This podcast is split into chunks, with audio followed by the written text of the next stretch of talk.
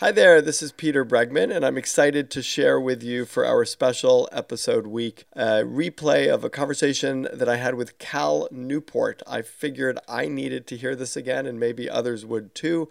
The ways in which we get distracted by the shallow work of emails and transactional minutiae, and it draws us away from the deep work that really creates value in our world. And I wanted this reminder. I wanted you to have this reminder. In this conversation, one of my favorite conversations, Cal talks about a couple of steps to remove distractions and make deep work possible. So I hope you enjoy this episode. Welcome to the Bregman Leadership Podcast. I'm Peter Bregman, CEO of Bregman Partners. We help companies achieve ambitious goals by strengthening leadership throughout the organization. I created this podcast to share ideas that you can use to become a more powerful and courageous leader.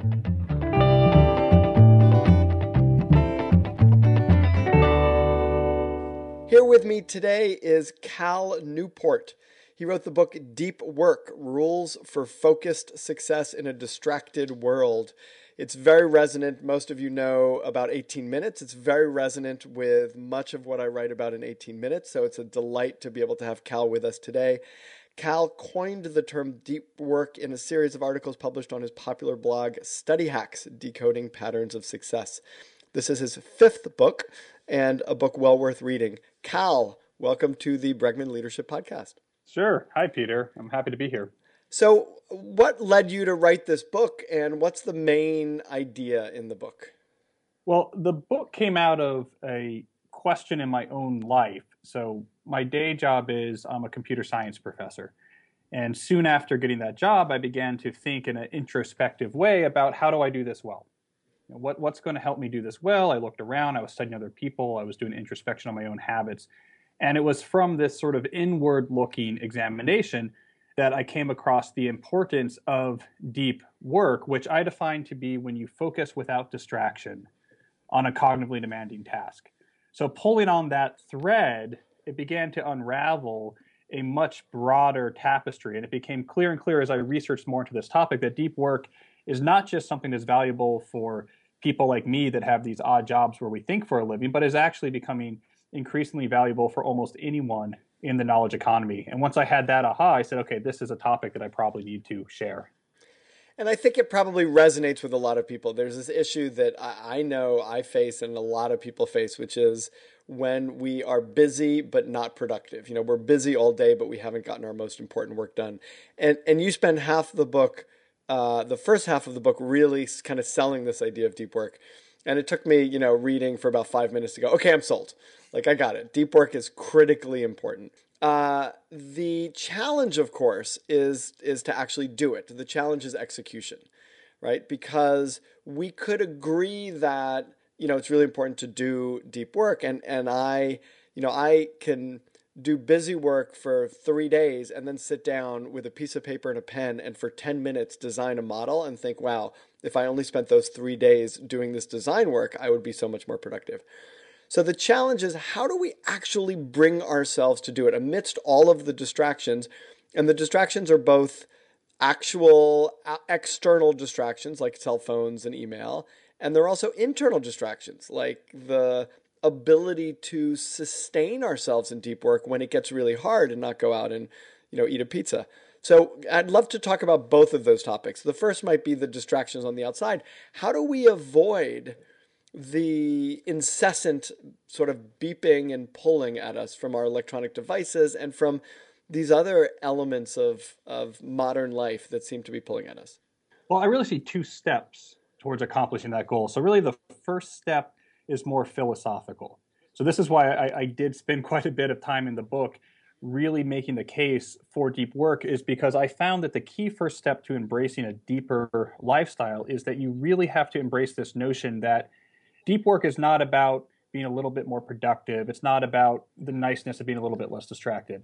It is, to quote The Economist, the killer app of the knowledge economy. That if you actually train your mind to concentrate intensely and really protect that activity within your schedule, you won't just become a little bit better at what you do, you'll become significantly better at what you do. And you won't just become a little bit happier with your work life, you'll find it significantly more satisfying. So, step one, I think, is really trying to change your mindset and understand that there is a difference between deep work and shallow work, shallow work being everything that doesn't use your skills to their, their fullest extent.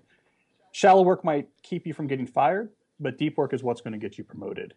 Deep work's what's going to change the world. So then once you understand and really uh, embrace this idea that this is almost like a superpower, right? This is this is a massively productive thing if you can really focus like a, a professional.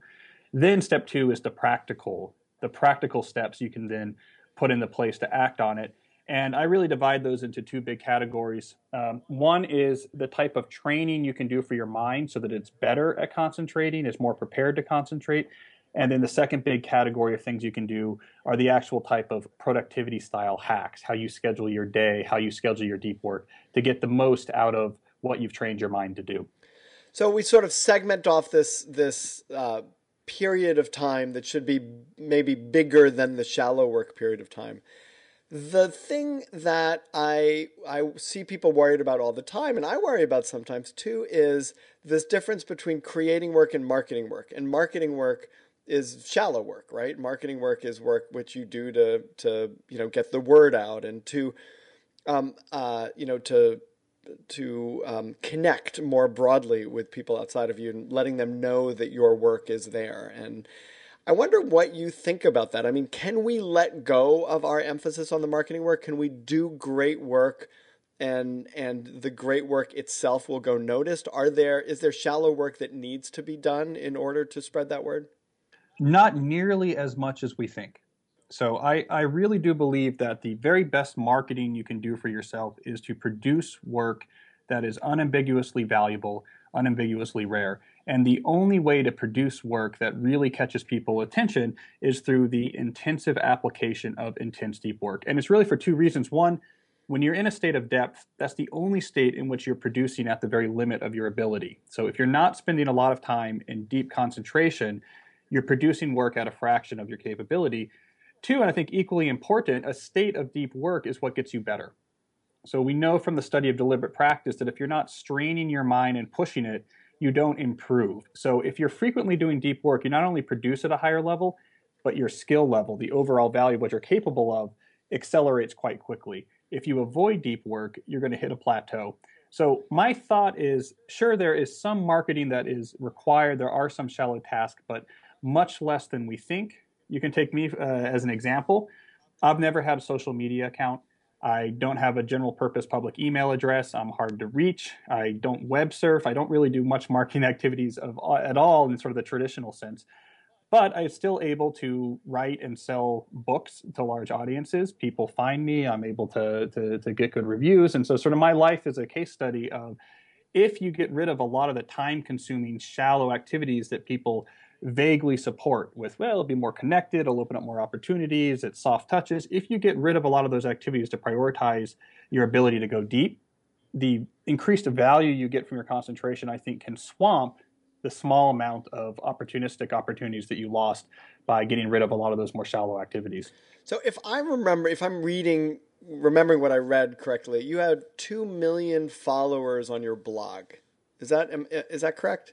Uh, I don't know that number. Uh, the, the actual numbers would be uh, my like 100 to 200,000 unique visitors a month, maybe like a half million visits per month, and then maybe another 50 to 75,000 email RSS subscribers. Okay. So maybe not at two maybe million, not two million, in, the ballpark. but healthy, yeah. right? Healthy, healthy. Yeah.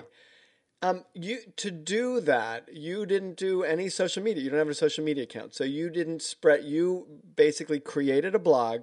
You made it absurdly useful. You made it excellent. And you allowed people, you know, I imagine you probably sent it out to the first 10. And after that, they did the rest of the work. Yep. Yeah, I've never had a social media account. Uh, there's no way as a reader that you can really contact me and expect a response. All I have publicly is a an opportunities email address that's one way so that you, you can send into it if there's an opportunity you think i might be interested in like an interview for example um, you can send it into that address, but it's clear that I only respond to the ones that make sense. So I'm not reachable to my readers. Um, you can't get me on social media. You can't email me. it turns out it doesn't really matter. What people want is content that's incredibly valuable to their life, and that's a lot of hard work. Right. It's brilliant.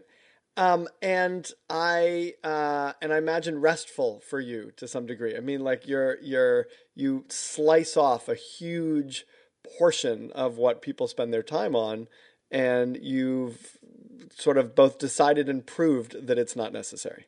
Yeah, it, and that's that's absolutely true because you know I noticed, for example, in the month surrounding my most recent book launch, uh, as you know, when you have a book launch, it's sort of a short period that is inevitably and unavoidably frenetic because there's just a lot of things going on. A lot of you have to you have to be on email a lot. There's sales ranks. There's interviews coming and going.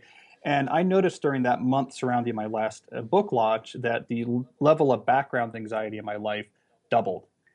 And it, it occurred to me that there's probably a lot of people out there who, because their life is so built around this constant connectivity and moving and distraction, is that they don't even realize that you have this layer of anxiety that comes from the mismatch of that behavior and the way our brain is wired. That people don't even realize that you could be feeling a lot better if you put your brain back into the way that it's supposed to operate, which is free from this constant distraction and give it the ability to tackle one thing at a time and do it well. Do you find that your brain needs some distraction? That that watching a movie on Netflix or, you know, an episode of The Walking Dead sort of settles you in a certain way that allows you to go into the deep work? Or do you find that that kind of screen time isn't productive either? That if you really need the break go out for a walk? Yeah the latter. Screen time for the most part makes me anxious because just the whole way it's set up that this is linked to this and this headline the fact that there most of the headlines you can't go anywhere. Even to the most staid uh, bastions of journalistic excellence you're still going to have these headlines somewhere that are uh, sponsored and you have headlines that are generated by algorithms that do nothing but befuddle your brain and capture your attention. It makes me anxious. So i, I go uh, specifically old school just to keep my brain in a deeper mode. So i get my news from an actual paper newspaper and the radio. I listen to the baseball on the radio in the summer to relax. Uh, I I just don't watch a lot of TV. I, I, don't watch a lot of streaming stuff. I read a lot. I spend a lot of time outside. I've been outside for about two hours already today working on a proof because I like the sunlight. I'm telling you, a deep life is very different than how most people approach their life, but it is incredibly satisfying and also it can be incredibly productive. And it's interesting because people's fear of disconnecting in that way is to actually that they might be disconnected. But the reality is you probably have actual flesh and blood friends that you yes. spend time with. Yeah, I, I, tell people I've never had a Facebook account, and yet somehow I still have friends. I still know what's going on in the world, and I'm still able to sell books. So I guess I guess everything we've been told isn't quite right. So let me t- uh, take a turn here and talk about the emotional challenge of deep work, right? Which is I find it twofold. One is if you're really doing deep work, it's work that really matters. And that's scary to people because, you know, if I fail at work that really matters, then that's an identity issue versus, you know, shooting out a couple of Facebook posts, which who cares? And and so I think there's something that scares people about doing deep work. And then the other question that I have is, you know, there are times when it, my wife used to joke, you know, I love it when you have to write a proposal. I hate writing proposals. And she said, I love it when you have to write a proposal because the house gets cleaned, you know, dinner is really mm. beautifully cooked. Like there's all these other things that are happening before you sit down and write the proposal. So there's this sort of emotional challenge of, of s- sitting down and and not only starting but continuing getting to a hard place and not getting up and distracting yourself. The pizza the comment i made earlier. Can you talk about both of those challenges? Well something i think is useful to understand is that the ability to do deep work well is a skill and not a habit. And this is something that a lot of people get wrong, and that has a consequence. So, what I mean by that is that most people think that deep work, the ability to concentrate intensely on something, is a habit like flossing their teeth. Something they know how to do. It's just a matter of trying to find more time to do it more regularly. The reality is, the ability to concentrate intensely is a skill, more like playing the guitar, something that you would not expect to be good at until you've actually put in a lot of work to practice it. So, first of all, understanding that distinction I think is important because what happens when people are somewhat new to deep work is that they try it. They say, let me put aside some time, let me turn things off. I want to try to just concentrate intensely and it's difficult and it's uncomfortable and their mind wanders and not much actually gets done and they come away from the experience and think deep work is too hard it's not for me i'm not a deep work person. But the reality is it's just that you haven't trained your ability to do that yet. Uh, you haven't put in the work to actually train your mind to be comfortable without distraction. You haven't put in the work to train your mind to actually focus intensely. So i find that distinction is useful because it tells people yeah it is going to be hard and not that successful at first don't let that be feedback that uh, leads you to quit the deep work path. You know think about this as something that you're going to have to train and that will get better over time and that you will get better at. So the more that you practice and support deep work the easier it becomes to to get a lot out of the deep work sessions and to your point to keep returning to the deep work again and again even when you don't feel like it. It's really interesting distinction that it's a skill not a habit and it's something that you have to develop the capacity for that can you talk to us about that moment? And and you've developed it obviously so it's this moment may not feel recent to you but that moment where you are working on something and and you're in deep work and you get to this really hard place or you feel like you have no ideas or you feel like you don't know where it's going and you have that urge right? That moment of that urge to get up and go do something else or to check an email or to like that urge how do we handle that moment? Yeah that is a hard moment. I feel it all the time. I was struggling with it this morning right? I spent the whole morning working on a, a mathematics proof. That's what i mainly do in my day job. Uh, and i was feeling that moment. I didn't know what to do. I felt stuck. I wanted to do something else. But i'll tell you what helps you get through that moment is over time if you if you force yourself to put in and like the way i advise a certain amount of deep work again and again and again whether you like to or not you begin to get experience with the reality that deep work is something that uh, accretes in a non-linear way. And what i mean by that is when you're trying to tackle something that's hard my experience has been you throw a lot of deep work at it and it doesn't give you steady progress. In fact you have these long equilibriums where you're just not making progress. You're trying different angles. You're trying to have the creative breakthrough. You're trying to find the new new structure to the book proposal. You're trying to find a way into the math proof, and you're just not making progress. And it's very very frustrating. And then suddenly, like what happened later this morning, you find a way in. And all that deep work you've been doing up to this time has really been prepping your brain to have that breakthrough because it's been exhausting options that don't work. It's been increasing the cognitive toolkit you have for challenging a problem. And then suddenly you have this period of punctuated equilibrium, this nonlinear increase, and oh, I've made a lot more progress. And then you go equilibrium for a while, while, while, and as you throw more deep work at it, eventually you break through. Once you get used to that reality and you have a few experiences with it, that moment of resistance is not so hard because you recognize that there is value in those hours you spend thinking hard and not making publicly visible progress there is still an implicit under the surface progress being made that will have an above surface impact eventually and all at once. And so that's what helps me get through that moment is that understanding that just like it's hard to, to lift weights if you're an athlete, but you know if you do it over time, you're going to get the muscles, they're going to help you get through the game. It's the same thing with deep work. Even when it feels frustrating, it's actually using, you're making a lot more progress than you might imagine underneath the surface. How do you distinguish that moment of productive but seemingly unproductive kind of movement, right? That but it's it's something's going on there. How do you distinguish that moment from the moment where you say, you know what, I actually need to go on that walk, or I need to lie down for 15 minutes and take a nap and come back to this with a fresh mindset? How do you know which direction to move? Give yourself fixed quanta of time that you work with. You say, okay, at, least I'm going to go an hour. And then after that hour, I can say, am I really nowhere? Maybe I need to go take a walk. Maybe I need to, to clear my head, or, or do I want to try another hour? So at least keep the quanta size of work that you're doing large enough that you're not having this discussion with yourself every five or 10 minutes.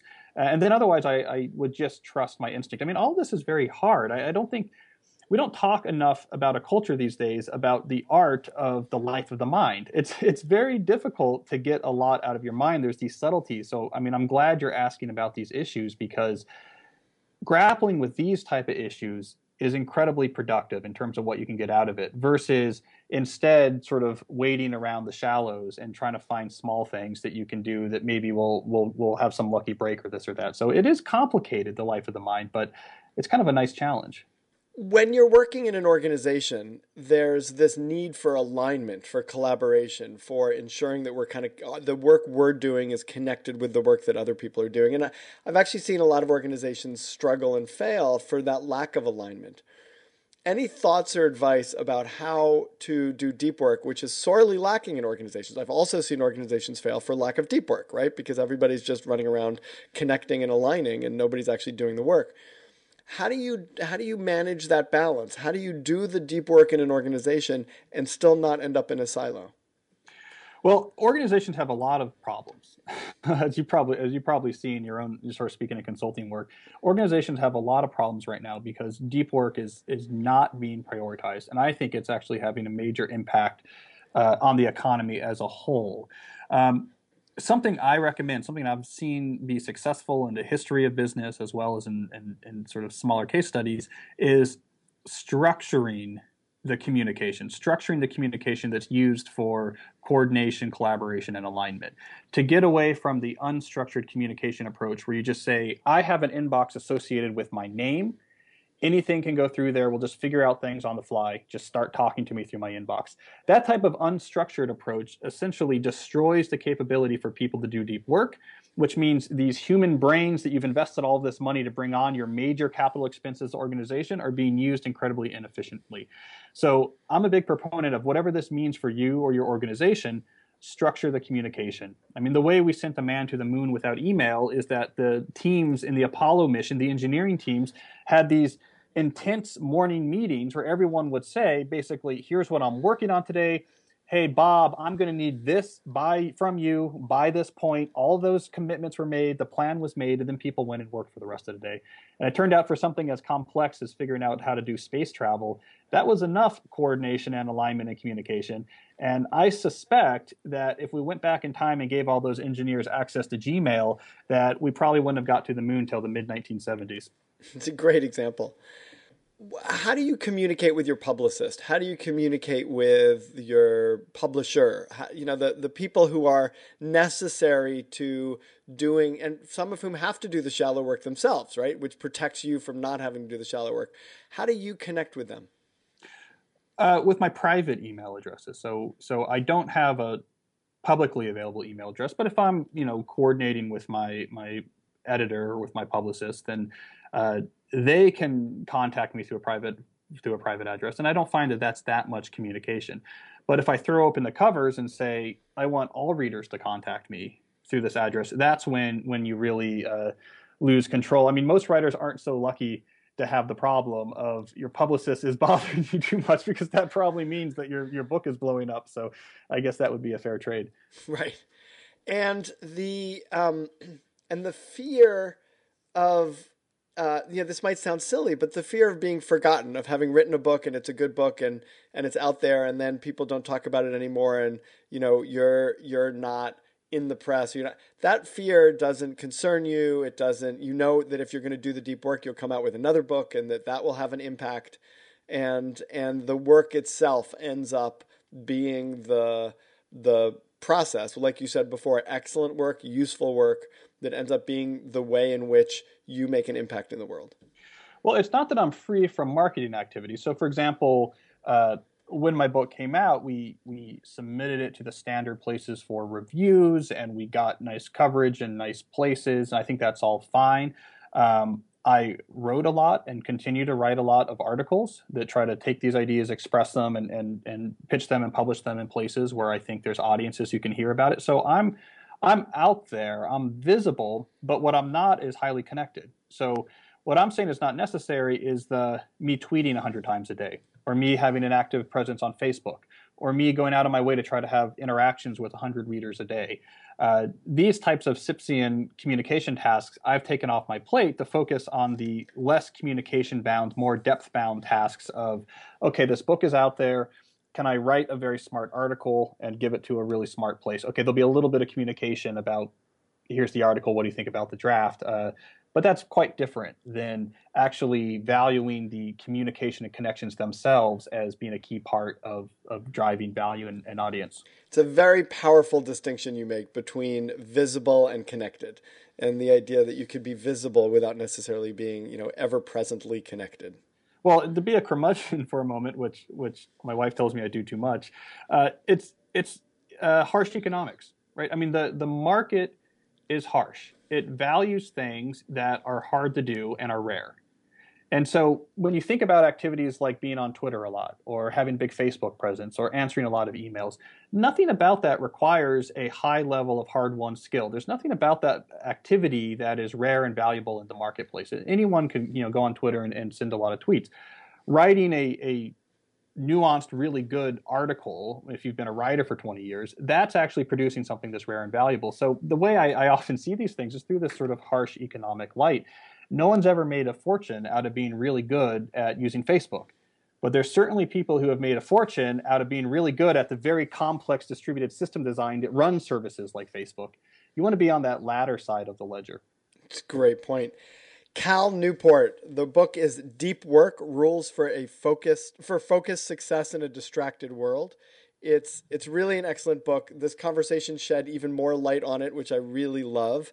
It's a pleasure to have you on the Bregman Leadership Podcast, and I appreciate you opening up your schedule at least for this window that we can have this conversation because it's super valuable to me and I know to the listeners. So thank you for being on the Bregman Leadership Podcast. Well, thank you, Peter, and and I admire your work. So it was, you know, my pleasure to to get this opportunity to speak with you. Thank you.